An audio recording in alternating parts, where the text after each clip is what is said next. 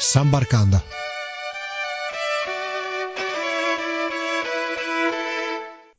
Ciao a tutti amici di Sanbarcanda e benvenuti in questa nuova puntata. Oggi andiamo a conoscere il mondo della pallavolo trentina e lo facciamo andando a ritroso nel tempo, nei primi anni di vita dell'Itas Diatec. L'ospite di questa puntata, come avete visto dall'introduzione, è Domotor Meszaros, ex schiacciatore dell'Itas Diatec. Domotor ha giocato in diversi club in Italia, ricordiamo tra i diversi anche Padova e Montichiari vicino a Brescia, e Domotor ha trascorso 2 anni a Trento. È stato uno dei fautori di quel cantiere che si stava costruendo verso la strada per il successo. L'Itas in 20 anni ha portato a casa 4 scudetti, 3 Coppe Italia, 3 Supercoppe Italiane, 3 Coppe dei Campioni, 5 Coppe del mondo per club, un palmarès davvero ricco. E l'Itas, prima di lasciare la parola al signor Meszaros, nacque il 23 maggio del 2000 e la squadra fu trasferita a Trento da Mezzolombardo. Nel 1999, pensate, Mezzolombardo aveva sfiorato la 1 ai playoff durante la stagione di A2 e trasferendo la squadra a Trento 2 giorni più tardi, il 25 maggio, si riuscirono ad acquistare i diritti da Ravenna e quindi trasferire la squadra da Ravenna a Trento, e nacque così l'Itas Diatec Trentino. Il primo campionato fu giocato nella stagione 2000-2001 e Domotor Meszaros, Dumi, come lo chiamavano affettuosamente i tifosi, arrivò nella stagione 2001-2002, trascorrendo ben 2 anni. Innanzitutto, buongiorno signor Meszaros e grazie di essere qui con noi. Buongiorno a tutti. Ecco, è una lunga carriera la tua, parliamo praticamente di 30 anni di carriera. Tu provieni dall'Ungheria, un paese ultrasportivo, ricordiamo insomma all'interno dell'Ungheria il mito di Ferenc Puskas col calcio, quando la squadra era una delle più forti al mondo negli anni 50, ricordiamo il Gran Premio di Formula 1 all'interno dell'Ungheria, ricordiamo anche la pallanuoto, è molto popolare in Ungheria. Ecco, il volley invece riesce ad avere un certo spazio. Tu come ti eri avvicinato al mondo della pallavolo? Ma guarda, particolarmente quando ero giovane facevo tutto sport, ho giocare calcio, atletica leggera, la palla, cioè basket praticamente, ho visto giocare anche la balletto oppure la danza classica e poi ho cominciato a giocare anche a pallavolo nella scuola. E dopo tutti questi sport che praticamente rimasti vicino al pallavolo, e quando dopo abbiamo cominciato anche a vincere gare, praticamente erano vittorie abbastanza consecutive, mi piaceva questo sport, quindi è rimasto quella. Ecco, e cominciò una lunga trafila all'interno delle giovanili nel Kaposvar, correggimi se sbaglio la pronuncia, giovanili ed esordi per praticamente tutta la durata degli anni 90. E dopo l'esordio come eri riuscito a metterti in mostra agli occhi dell'Italia? Erano le partite internazionali o c'erano osservatori in Ungheria che venivano a cercare nuovi talenti? Praticamente era una scelta fortuna che, sai, tutti i giocatori che giocano estero e praticamente a sognare a giocare in Italia, perché possiamo dire così le più forti campionate del mondo, quindi tipo come in basket in NBA, anch'io volevo giocare in Italia, cioè era sogno, ero piccolo, guardavo i grandi, possiamo dire ormai purtroppo epoca fenomeni di Toffoli, Zorzi, Gianni, Cantagalli che giocano a pallavolo, c'era appunto detto io un giorno voglio giocare qui. E quando giocavo a Kaposvar siamo venuti a un torneo, mi hanno chiamato a noi, quindi erano lì Montichiari, Ferrara praticamente, e abbiamo giocato a Brescia o a Banoterma, non ancora più, e sul tribuna era, posso chiamare così, mio padre, Anirio Baiello, che mi guardavo, e poi abbiamo cominciato a parlare poi è venuto da me anche Stefano Favaro e hanno chiesto, gli piacerebbe venire magari a giocare in Italia, a Padova, e quindi tutto il discorso ho cominciato qui. E dopo, a fine anno, cioè diciamo fine campionato dell'Ungheria, praticamente dopo, possiamo così, a giugno, siamo visti all'Atene, da confine del Bore praticamente, dove c'è Croazia e Ungheria, e lì abbiamo fatto contratto praticamente. Quindi il primo sogno a me è riuscito, che posso venire a giocare a Padova, Gabriele Padova praticamente, Petrarca, e anche il presidente Maurizio Sartore è venuto anche da me personalmente, perché mi vuole conoscere, quindi da me ho cominciato a giocare in Italia, partito da qui praticamente a 1999, ecco perché quando ho firmato il contratto. E in quel 1999 eri arrivato a Padova, la stessa regione di quella che era all'epoca la squadra più forte d'Italia e probabilmente anche più forte del mondo, la Sisley-Treviso, e in quegli anni a Padova coltivavi il sogno di vestire un giorno la maglia di Treviso? Eh sì, perché erano dei giocatori come Fomin, Gavina, c'è Samuel Papi, che possono dire era il mio giocatore preferito, soprattutto dopo Olimpiadi Atlanta, che proprio piaceva tanto come giocare. Sì, cioè, tutti possiamo dire, l'anno lì tutti sognavano che giocare a Sisley perché era più forte nel mondo, cioè praticamente era una squadra proprio completo, possiamo dire anche. Come calciatore Fabio Bullo, Pass Van de Gore, Fomin, Gavina, c'è Gardini, c'è poi Bernardi, come giocatore di secolo. Sai, giocare con magari con loro, per tutti i giocatori, secondo te era un sogno. E praticamente sì, sognavo che magari un giorno vorrei giocare anche Sisley, però sicuramente è difficile entrare nella squadra perché praticamente la squadra già era come mezzo nazionale, quasi tutti titolari, giocatori nazionali, dopo perché comunque era Fei, Cisola, Pappi, Vermiglio, cioè proprio era la squadra della nazionale, quindi erano proprio giocatori che erano della Star Six, quindi entrare come titolare o come spalla era molto difficile, però comunque provare, sicuramente volevo provare, non volevo mai, magari un giorno magari posso giocare in Sisley. Certo, e comunque il sogno venne coronato a Trento quando avevi giocato assieme a Lorenzo Bernardi nel 2002-2003, se non vado errato.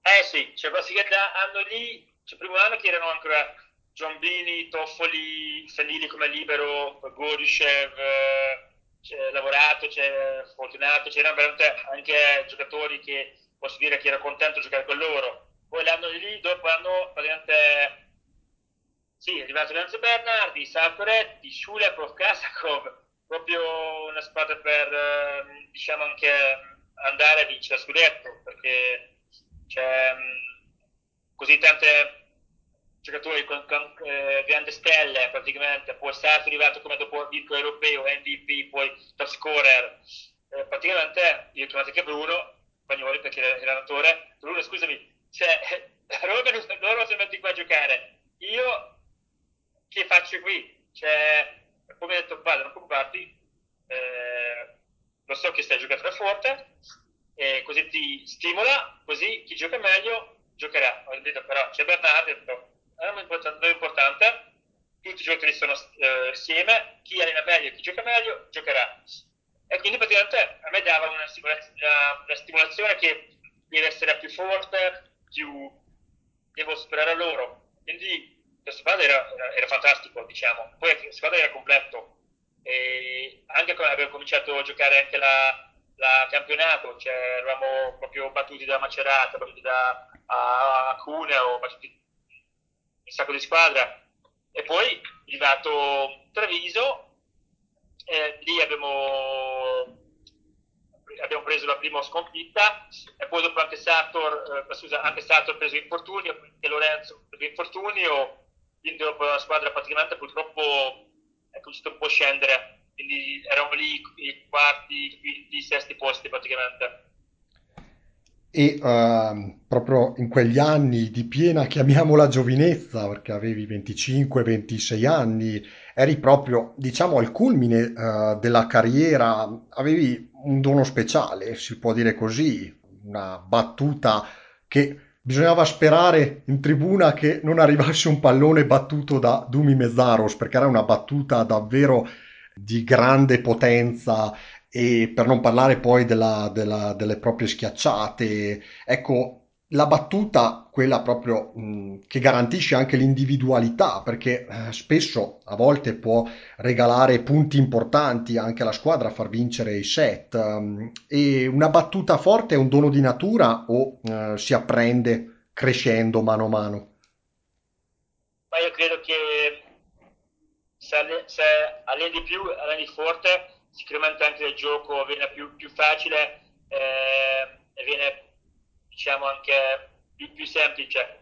Quindi io sempre era così, che devo allenare forte, devo andare a massimo, e credo anch'io sapere massimalista, quindi o faccio tutto 100% o meglio non fare. E sicuramente quando ero a Trento già credo che la battuta è migliorata, perché abbiamo all'altro tanto, poi anche ha detto Bruno che guarda, questo è tua arma, quindi dobbiamo usare tuo battuto, perché dobbiamo anche lì girare la squadra, oppure possiamo fare punti vantaggio, oppure possiamo recuperare punti.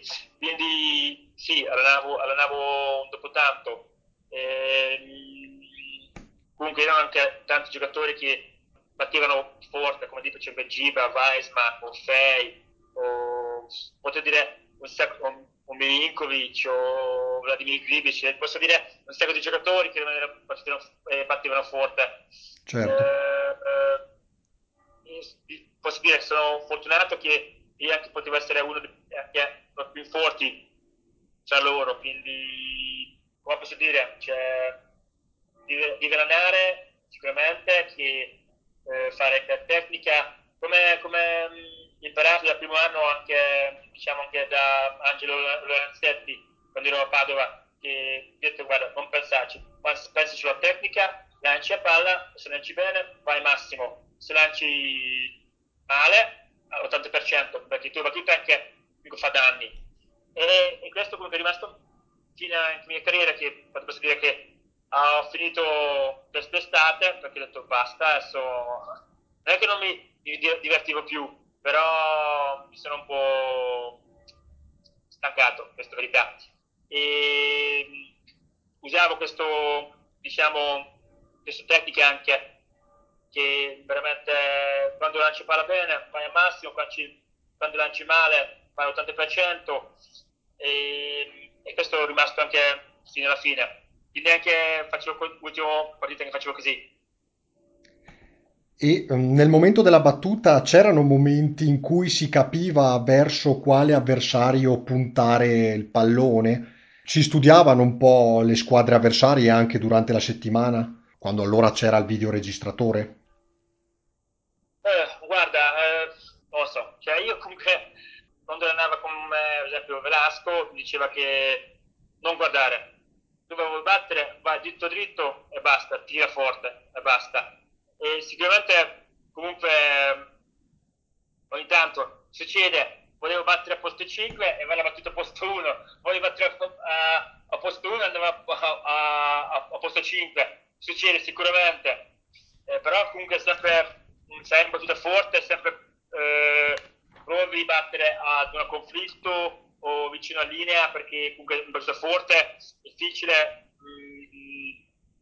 diciamo tenere. Per stare indosso ci sono bravi liberi come esempio Farina, o quando giocavo io Corsano, o posso dire anche altri liberi che tranquillamente tenevano la palla. E ci succedesse così anche quando ero all'allenamento, c'era il secondo allenatore Rossi, e mi dicevo cavolo, guardalo, non ce la faccio fare un ace, difendono la palla, cavolo, guarda, difendono. E qui c'è ridere, sì esatto, non ricevono, difendono la tua palla, quindi per noi va benissimo, se ricevono 5-6 metri possiamo fare al puro 3, non preoccuparti, perché comunque sempre quando vado a battere sempre voglio fare forte, voglio fare ace, e comunque anche ormai a pallavolo è abbastanza, diciamo che già avanti, quindi fanno la tattica, ti guardano dove batti, chi zona batti, quindi anche se quando lanci a palla già i giocatori muovono la posto lì, esempio se hai una battuta diciamo forte ti dicono guarda 80% che batti posto 6-1 o 6-5, o quando lanci palla già anche fanno spostamento destra-sinistra, oppure ormai ci sono posti bravi che rischiano di ricevere, quindi ricevono sempre 4 giocatori quando c'è una battuta forte. Ecco, a proposito di allenamenti, come si strutturavano le giornate tipo durante la settimana? Chiaramente ci si allenava, se non vado errato, all'interno della Palasport di Trento. C'erano anche altri luoghi dove trascorrevate le vostre giornate? Sì, guarda, la Pala Trento è uno, dico che è anche un pezzo più bello. Poi anche i tifosi erano fantastici. Quindi, posso dire così adesso, salutano Betty, che erano, a me, migliore fan che ha avuto, veramente. E cioè, mattina abbiamo fatto in sala pesi 2 ore e pomeriggio facevamo a palla, quindi possiamo dire che erano allenamenti forti, anche quando giocavamo con la palla pomeriggio, se qualcosa non andava o non abbiamo fatto esercizi, siamo rimasti anche lì anche se bisogno 3 ore, quindi era duro, però se alleni bene sicuramente, cioè, come dico, come penso io, se alleni bene sicuramente giochi bene, se alleni male, giochi anche male, quindi perché comunque se qualcosa viene al momento bene, la partita è sempre, possiamo dire così, viene anche facile. Cioè, erano così anche allenamenti che l'allenamento era più duro magari quando veniva la partita, cioè praticamente quando arrivava la partita proprio era una gioia giocare, perché era più facile giocare come per esempio alla Nare. Ecco, e sei stato anche un giramondo durante la carriera, non solo hai girato l'Italia, ma hai anche girato per l'appunto il mondo, sei stato dal Circolo Polare Artico al Libano, quindi sei passato da 2 temperature completamente estreme l'una dall'altra. Ecco, mi ha particolarmente colpito la tua presenza in una cittadina in prossimità del Circolo Polare Artico, Novi Urengoi. Immagino sì. Il freddo totale, nonostante sì. Si giochi all'interno. Sì, praticamente dopo Montichiari è andata posto di Cernic, e Cernic praticamente è andata a Dinamosca, e guarda, era anche l'allenatore Boris Kocin, quindi che prima, 2 anni fa, ha vinto scudetto anche con Champions League con Belgrado, e sì, ho cambiato, e diciamo che era sorpresa, perché comunque la campionato già diventata abbastanza forte, erano stranieri, poi anche ero lì con giocatori che erano giocati in Italia, Jakov, Saviliev, poi anche possiamo dire che anche ha vinto Olimpiadi americano centrale Thomas Hoff, e poi un giocatore russo. Quindi possiamo dire così, la squadra era molto, diciamo, era completo, e poi per me era più facile perché cioè io comunque parlavo russo perché la scuola già studiavo quando ero scolantare, e quindi quando ero lì cominciano a venire fuori le parole, e poi quando qualcosa non ho capito russo o non ho capito, non riesco a parlare, ho detto italiano perché c'è lì Sava e Roma che hanno fatto l'interprete, però comunque così comunicare era molto più, diciamo, facile che magari solo andare lì, non parli lingua, e sarebbe dura. Ecco, a proposito della lingua, prima di parlare della nazionale, dell'esperienza nazionale, l'italiano una volta giunto in Italia lo imparavi a scuola o eri riuscito un po' da autodidatta, diciamo, o comunque convivendo con i tuoi compagni di squadra ogni giorno d'allenamento? Ma guarda, quando ero in Italia non parlavo neanche italiano, praticamente io in Italia arrivavo a treno e ho cominciato a imparare il vocabolario. Poi veramente posso dire, cioè, ero fortunato perché a Padova mi portava una signora a casa mia che cucinava, dava una mano. Poi io ho cominciato a guardare la televisione, quindi quando sentivo una parola guardavo il vocabolario. Voi, posso dire così, italiani voi, cioè io voi siete diversi come altri imprese, cioè voi siete carini, ti davano la mano, quindi quando eravamo anche all'allenamento, cioè io sapevo la parola, però se parlavo male, praticamente voi non vuol dire cazzate o parole, voi cosa dice italiano, scusa? Correggevate. Ecco, grazie, correggevate, ecco. E chi dopo praticamente, dopo ricordi, rimane nella tua mente, quindi dopo la prossima volta già hai parlato giusto. Quindi io dopo 3-4 mesi già posso dire che ho cominciato a capire a me, ho cominciato a parlare italiano, quindi mi capivano, io ho capito loro. E se mi sono sbagliato, dopo subito hanno registrato. Quindi io ho cominciato a parlare. E devo farti i miei più sentiti complimenti, anche perché non è facile mantenere la lingua dopo 10 anni circa di assenza in Italia. Ma guarda, cioè, comunque io parlo con spesso amici italiani, come con Lorenzo Cavallini, con giocavo a Padova, o con Paolo Toffoli, con Sartore, oppure di giocatori, o per esempio con Vladimir Grbić parlo italiano, cioè, poi sai, io posso dire così, per me la terza lingua è italiano, quindi mi piaceva. Poi se neanche usi sicuramente rimani, cioè, posso dire, cioè, 12 anni, anzi 13 anni in Italia, cioè, se qualcuno non parla italiano secondo me è un po' deluso, no? Certo, quindi anche mantenendo i contatti con tutti gli ex compagni di squadra aiuta senz'altro. Ecco, invece parlando del tuo trascorso in nazionale, nella nazionale ungherese, purtroppo parliamo di una squadra che attualmente occupa i bassi posti del ranking mondiale della pallavolo, però i risultati soddisfacenti all'epoca, insomma, erano arrivati. Avevi partecipato all'Europeo del 2001. Ecco, era più difficile in nazionale giocare anche contro chiaramente le squadre più blasonate, si capitava di affrontare l'Italia, la Serbia, la Russia, giocavate in maniera molto difensiva, potremmo dire? Guarda, c'è l'anno lì praticamente erano 6 giocatori che giocavano in Italia, titolari che giocavano in Italia, il campionato più forte nel mondo, secondo me. Non a male, quindi era Cantor, Veresci, Manozzi, Koch, io, poi chi c'era ancora, scusa, non ricordo, poi erano giocatori anche chi giocavano anche peggio, quindi posso dire, la squadra era già abbastanza, diciamo, completo. Il problema lì è che non c'era allenatore, e purtroppo anche noi abbiamo fatto solo 2 settimane di preparazione, non di più, ti giuro. E questo invece noi, secondo me, era poco.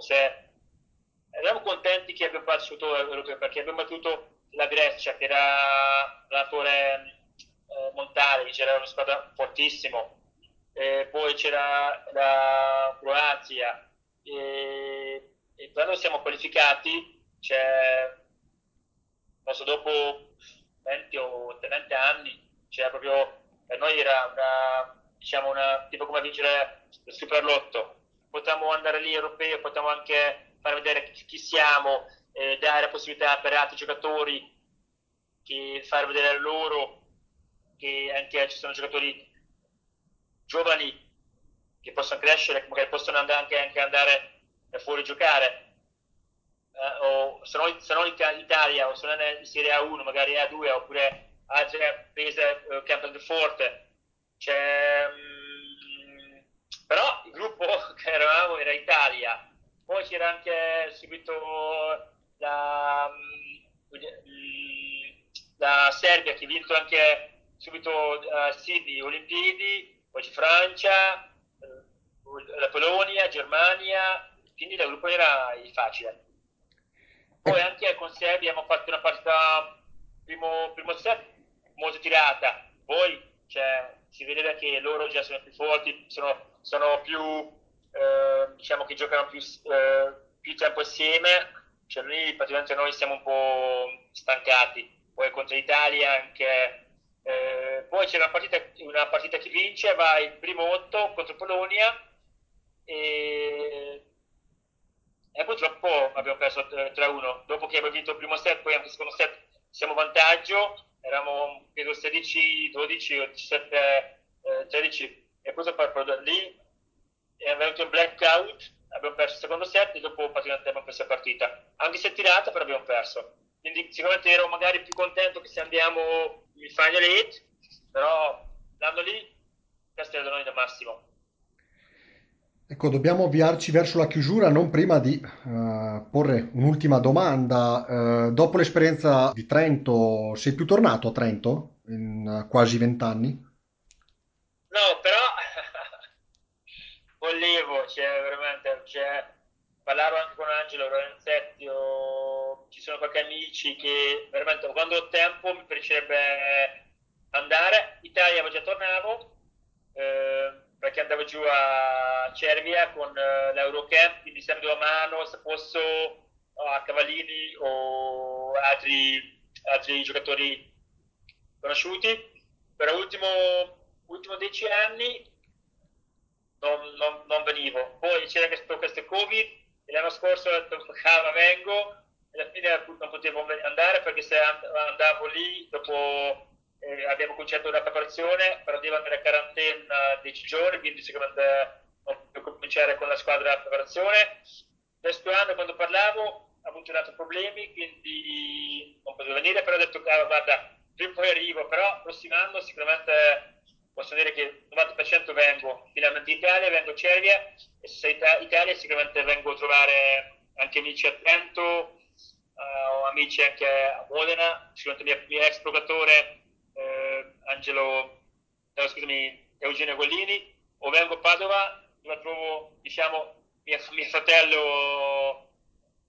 Carlo Cagaro, mio padre, diciamo così, per mio padre Anirio Baiello, e se riesco ad andare a Trento, cioè mi piacerebbe anche venire a vedere la partita, perché a vivo vedere è molto molto molto più bello. Lo seguo la partita italiani perché comunque adesso, come hai visto adesso, questa nuova generazione che vince l'europeo, e ricordo quando ero a Trento la figlia di Micheletto, cioè praticamente era 6 anni e adesso è già proprio un fenomeno, cioè diventa proprio un giocatore è fortissimo, e mi è piaciuto vedere come è cresciuto e come gioca adesso, proprio è fantastico. Cioè, anche se posso vedere anche vivo, mi piacerebbe proprio ideale. Ecco, purtroppo dobbiamo avviarci verso la chiusura di programma, non prima però di sentire il saluto in ungherese ai radioascoltatori.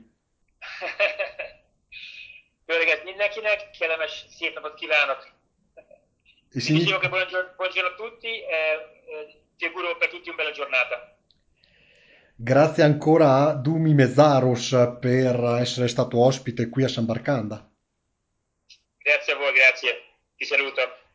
È un saluto, e Sanbarcanda torna la prossima settimana con tante altre novità in programma. Buon proseguimento di ascolto, non cambiate canale. Un saluto da Nicola Pisetta e appuntamento alla prossima.